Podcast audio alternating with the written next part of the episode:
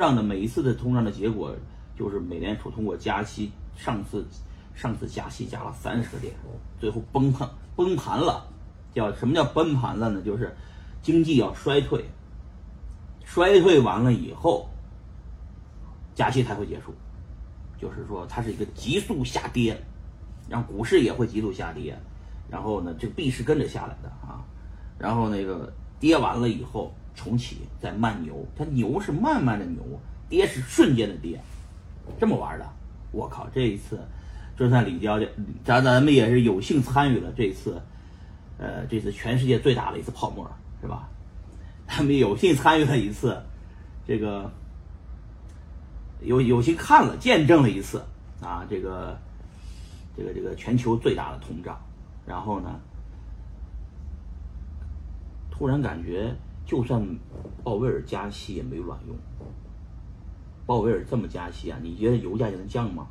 现在俄乌还打着仗呢，啊，你没看怎么毛子怎么对付欧洲人了吗？牛逼吧？不是俄罗斯大哥啊，俄罗斯大哥，我们都支持俄罗斯大哥啊。俄罗斯大哥怎么对付的？啊，弄得弄来弄去啊，我发现粮价也涨了，你都知道吧？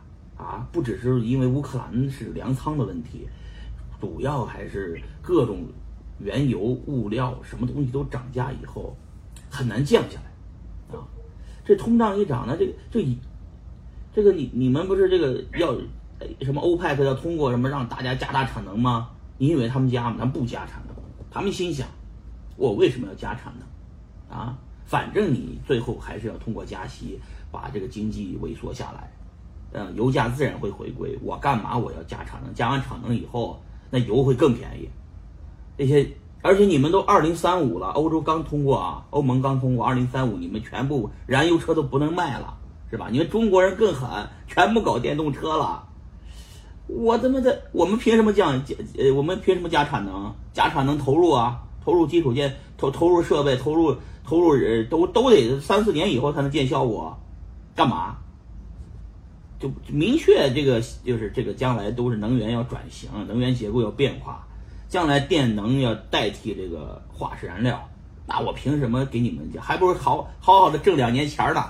由于是他们也不想加，就使劲的挣钱，啊，成了这了，同志们。这也是物价降不下来，油价降不下来，通胀降不下来，那加息又把股票给弄下来了。马上下一步，失业率也要上来，因为裁员啊。那个马斯克说了，公司裁员百分之十，啊，这一下子市场上的水少了，嗯，而且通过这么一折腾呢，你们发现没有？俄乌战争大家不知道关注没有啊？这短期是结束不了的，这要是结束不了，本来想的是老美，我估计大概想的是。整一下，通过整俄乌来把这个整一下这个欧洲，把欧洲带入泥潭，就跟那个一战、二战差不多啊！你们最后你们钱不是最后回到了，都跑了美国了吗？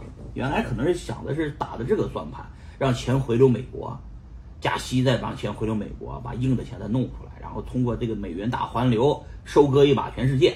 原来可能是想了这个，但是一下子把自己的通胀给搞上去了。